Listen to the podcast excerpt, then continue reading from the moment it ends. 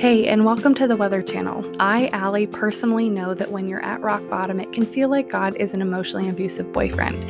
This podcast exists to disprove the theory that joy and goodness are only found in perfect circumstances. Here, you will hear real stories from people who, when faced with heart wrenching circumstances, chose joy, whether or not it made sense.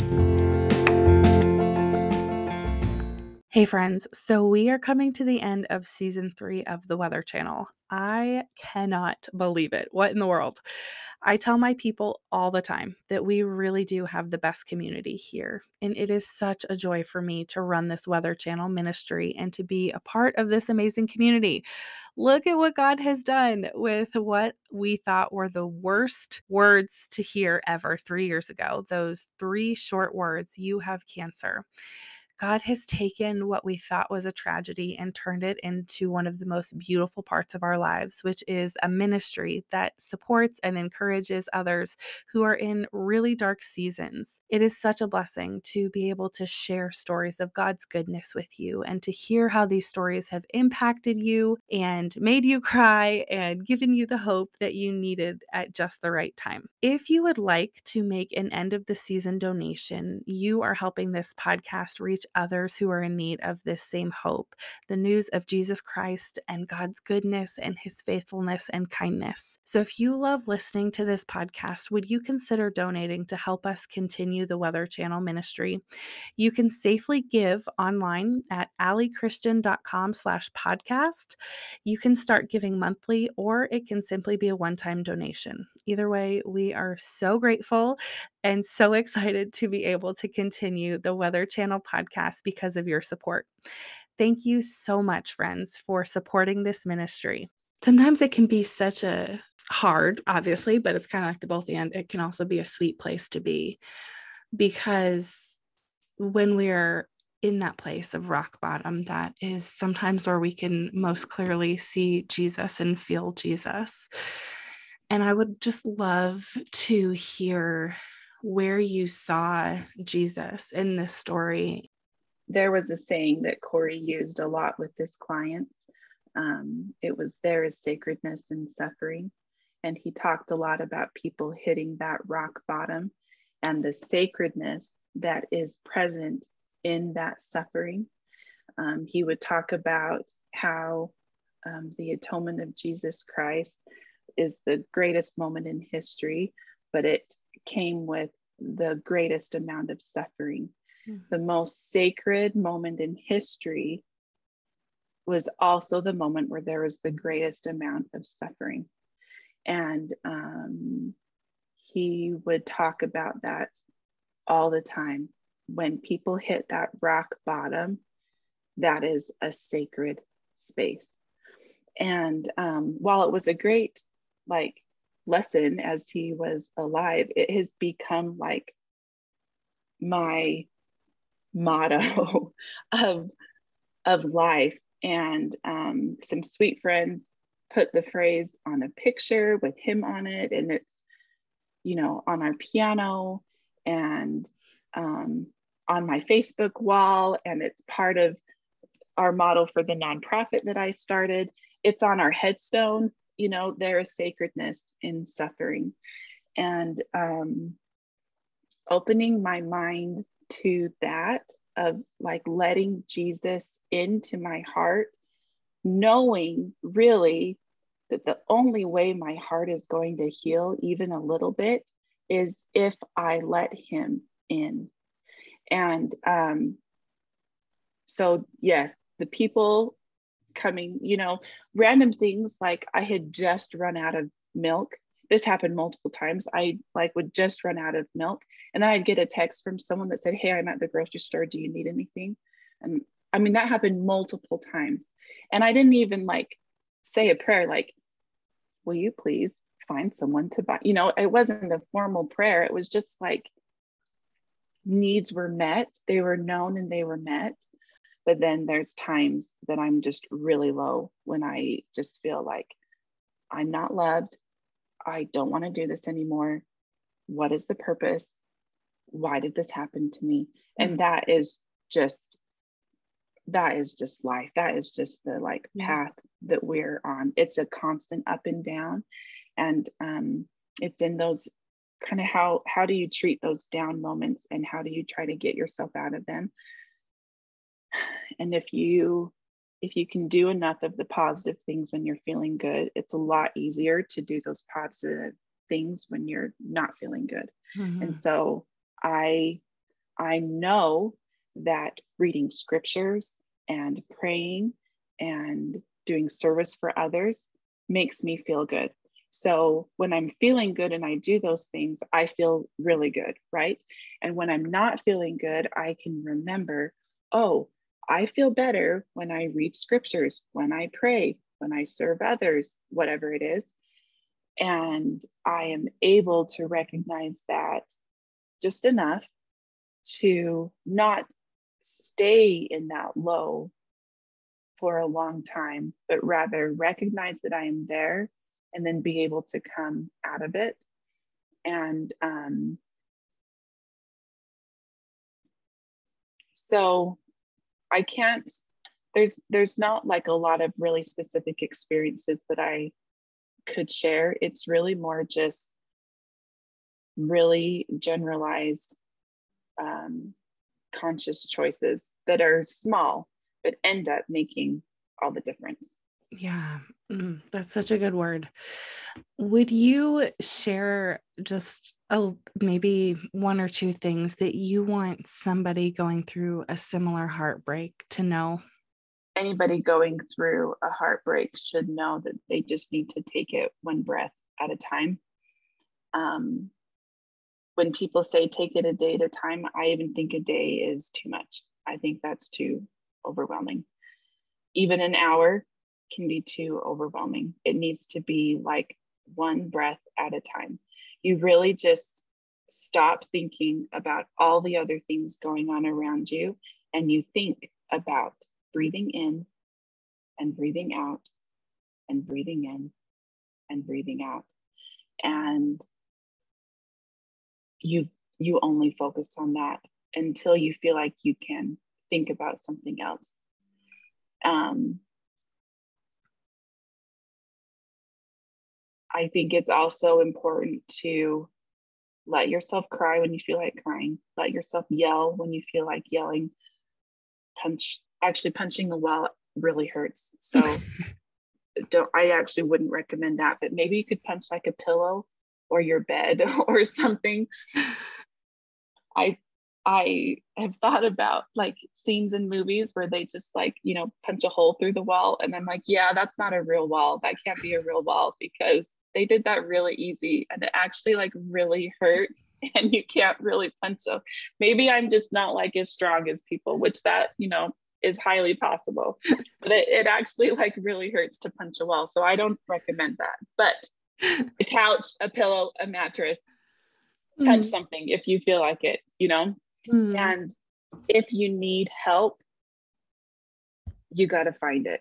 You got to go ask for it, whether that's professional help through a therapist um, or that's asking a friend or a family member or hiring people like if you need help you've got to you've got to get it Mm-hmm. Don't choose to stay in your suffering. Just make a choice of what is one thing that I could use help with, and then find someone to help you with that. You know, mm-hmm. at first, there were lots of people that brought in meals and cleaned my house and did yard work and took my garbages out.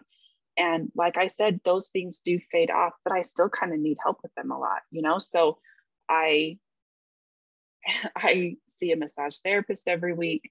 I have a cleaning t- team that cleans my house every other week. Um, and I kind of put this all under my umbrella of self care. And I spend a lot of money every month on self care, but I kind of like need it for my sanity. Otherwise, I am going to waste away. And it's not fair to my kids, and it's not fair to myself, and it's not fair to Corey. And our story and our family and our lives. And um, so I just kind of have to make that work. um, it's really hard to be clear when you're in the middle of like trauma and heartbreak and and tragedy. It's really hard to be clear about what i need and then articulating that. But um, i would tell anybody to just just try. You know maybe maybe you could make a list or just maybe you don't have to write it down. Maybe you just tell a person but like make a list of these are all the things that are stressing me out right now or these are all the things that just are not making sense or that are hard or whatever it is. And then and then you might be able to be like oh well if someone brought me dinner then i wouldn't have to spend that you know 30 minutes to an hour or more of like what meal are we going to make and what groceries do i need? And then going grocery shopping and then cooking it. Like that is a lot of steps for making one meal right? And if that is too much then get someone to help you with that if you feel nutso because your house is messy and you can't focus on anything and you're just frustrated all the time, then you know ask someone to help you come clean it. If your kids are old enough, if you've got kids or other people around, then you know you're a team and and work together and um, help each other out in that sense. You know, mm-hmm. do you mm-hmm. need to simplify whatever it is, simplify as much as you can, and then lower your expectations, and then lower them again, and then lower them again, and just be willing to to let go. In in many ways, I died with Corey, and the person I am today is not the same person that was around, you know, January 18th the day before he died on January 19th. There's a lot that's similar because that's just the core of my being, but there's a whole lot that's not. And and so be just be flexible and lower those expectations and be willing to just be present with yourself and choose to let God into your life and your story and your heart. Um, that's that's i really believe that that is the only place that true healing can come from. I do not have the power to heal a shattered heart. It is not me and my strength that does all these things. I just am able to do a little bit um, because god's on my side hmm. yeah before we end today, I would I would love, and I know I'm putting you here on the spot, but I would love to hear um, just real quickly, if you're willing to share, what the process of healing with your kids has looked like. Maybe like how you have helped them heal or what it has looked like to heal as a mom who has all of this other stuff going on little fires being lit all over all the time and you're trying to um, help them heal. What what has that process looked like with your kids? Um, it's been very heavy. It's it's been a it's been really heavy just a heavy burden to bear to try to manage my own grief and sadness. Um, and then also try to be aware of them and what they're doing and what they're feeling. And uh, sometimes I haven't felt like I've had the mental capacity to support them in whatever it is that they needed. And yet I have to because I have to. Like I'm I'm the mom. I am now the head of household. I am now the patriarch of our family. Um, and so, you know, and the kids have kind of expressed their grief in different ways. My oldest son, it came out more as anger and frustration. Uh, my next daughter was um, lots of anxiety, lots of anxiety, trouble sleeping, trouble going to school, lots of crying, um, hard to ever be away from any of us. Um, and then my third daughter, she was five. She was just barely five when Corey died. And her sadness hasn't really come out as much until recently. And so she didn't do therapy three years ago. She's doing therapy now, while the older two kids um, we're still in touch with the therapist, but they don't need it all the time um, like they did. And um, and then you know Jack is three, and so who knows what's in his future? There's he's to have, even though he didn't know his dad, there's still going to be some grief and loss there. Um, as children get older and their mental capacity expands, that is how their grief comes. As they are older to understand more that is you know then they are able to handle more grief and more grief and more understanding um, or whatever it is it grows with them.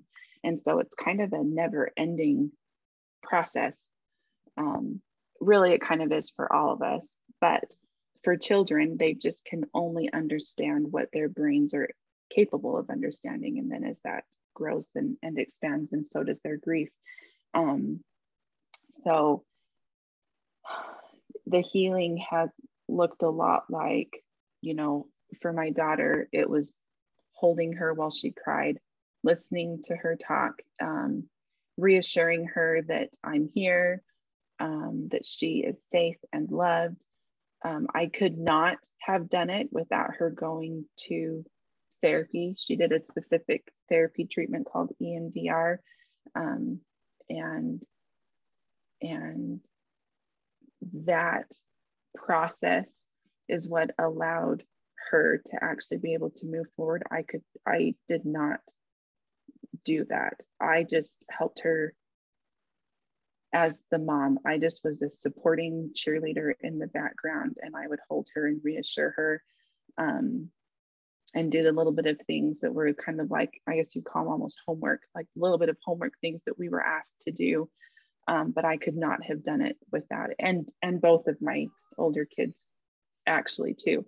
I could not have done it um, without therapy. So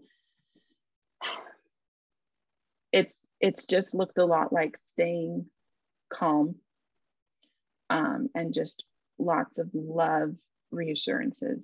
I love you. We're in this mm-hmm. together. I know this sucks. Um, and I'm really sorry that this is our, you know, reality. Mm-hmm. I can't change the situation, but we can face it together. Um, it's been a lot of that over and over and over and over and over as all the little things come up. I did have one of the therapists that we worked with suggested right at the very, very beginning um, to record uh, all of their dad memories. That's what we call them. As the kids remembered anything about dad, they were so little that instead of writing it down, I just took a video. So wherever we were and whatever we were doing, if they had a dad memory, I grabbed my phone and we took a video. Walking to school, like in the grocery store, driving, I would like hand my phone back and they would uh, take a video of themselves sharing their dad memory. And um, you know, a little bit of it was like, oh, we'll put these together for Jack so that he can know a little bit about dad. But it was also really healing for them. And, you know, memories do fade. And, you know, most of the memories that I have are because they were recorded some way in a, in a journal, or of course, you remember big things. We might even remember little things, but but the only things that really last are ones that are recorded somehow. Mm. And they were so little and we're remembering you know, all kinds of things. And um, every once in a while, I mean, it's been over three years now. And so we don't take dad memory, you know, videos as often as we used to. Um, but every once in a while, we still have a dad memory that we're like, did we ever take a video of that? Oh, I don't think so. And so we'll, you know, I'll grab my phone and take another video. And someday I'll compile them all somehow or something. I don't know. Maybe that will just look like one folder where all the videos are separately in that folder. But um, mm, I love being, that. It's it's actually been a really beautiful thing, and and sometimes we were laughing as we were sharing the memories, and sometimes we were crying as we yeah. were sharing the memories, and all of that is I've got on video, and um, being willing to talk about dad and bring him up um, I think a lot of people are afraid to bring up a loved one that has died because they don't want to make you sad or like remind you of this horrible thing that happened. Um, but it's not like I forgot that this thing happened. You know, you can talk about it because I think about it all the time. You know, every single aspect of my life changed because Corey died. Every single aspect of it. I'm reminded in every minute of the day that he's not here anymore. And so bringing him up is more like it's not a reminder that he died, but more of a reminder that he lived. Because as time goes on, it's weird. The brain starts thinking, was that real? Did that actually happen? Did I make it all up? It's so, it's so weird. It feels like just this really distant, like weird thing that happened. And so when other people have a memory or bring them up, or I thought about Corey today, or something like that, I love it because it's not just me that remembers him and wants to keep remembering him, it's also others. And it's a reminder that he actually was alive and and here and present and and helpful in so many aspects and to so many people um, mm. and yeah. so that is another thing that i just would really encourage other people to try to do um, talk about talk about your loved one yeah there's a lot of stories that i've heard of like a parent died or a sibling died and they never talked about him again and there were like pictures that got taken away off the walls or or mm. whatever because they it just was too sad and it was too much of a reminder and you know i know that everybody has their own kind of healing journey.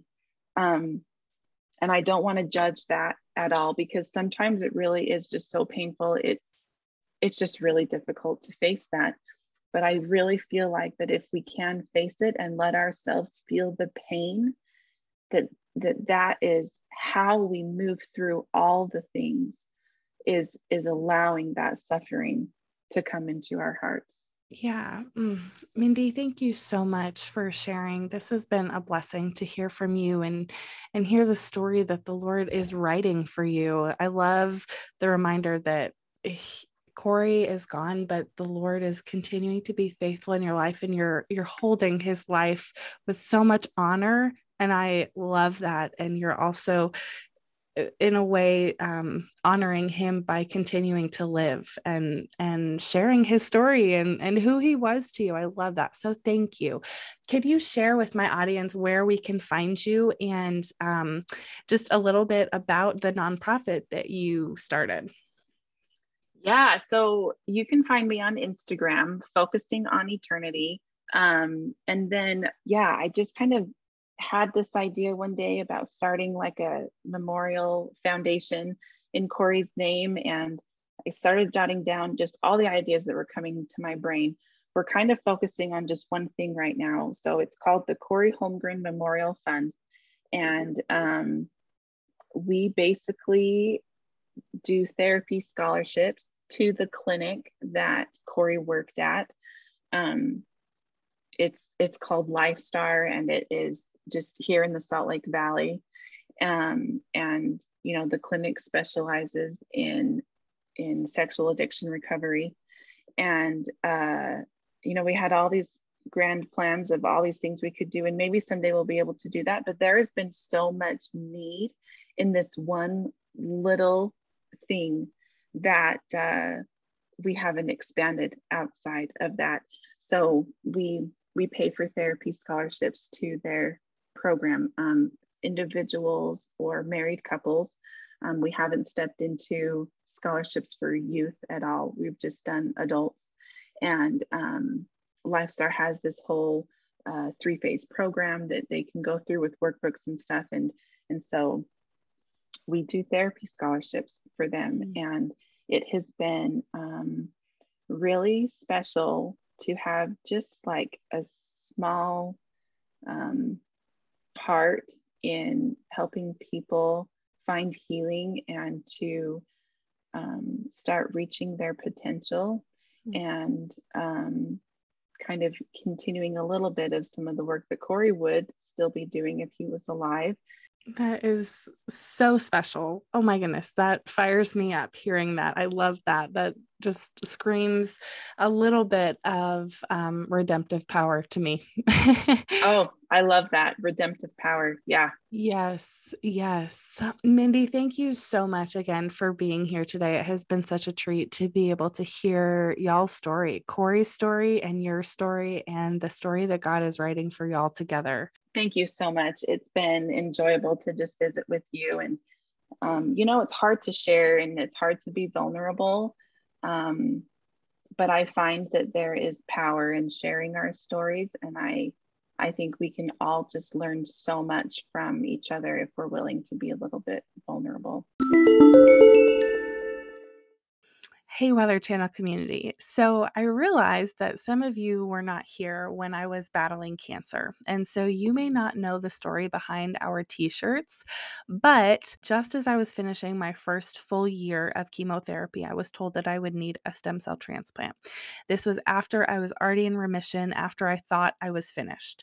I was so disheartened and honestly angry when I heard this news. I just wanted to be done. I didn't think that I had one more day of fighting left in me. I was so tired. I was tired of hospitals, being away from my girls, tubes, lines, infusions, being poked and prodded, all of the things. And I begged God to give me endurance to continue fighting. I begged Him to give me joy and to provide financially for our family as I continued to fight. And rarely have I heard God respond to my prayers immediately, almost audibly. But on this particular day, when I heard that I had to have a stem cell transplant, He did. And He whispered to me, I have and I will. I have been faithful and I will be faithful. And when you hear from the Lord, sometimes all you can do is mutter, mutter a very humble and quiet response. And my response to him was, You have and you will.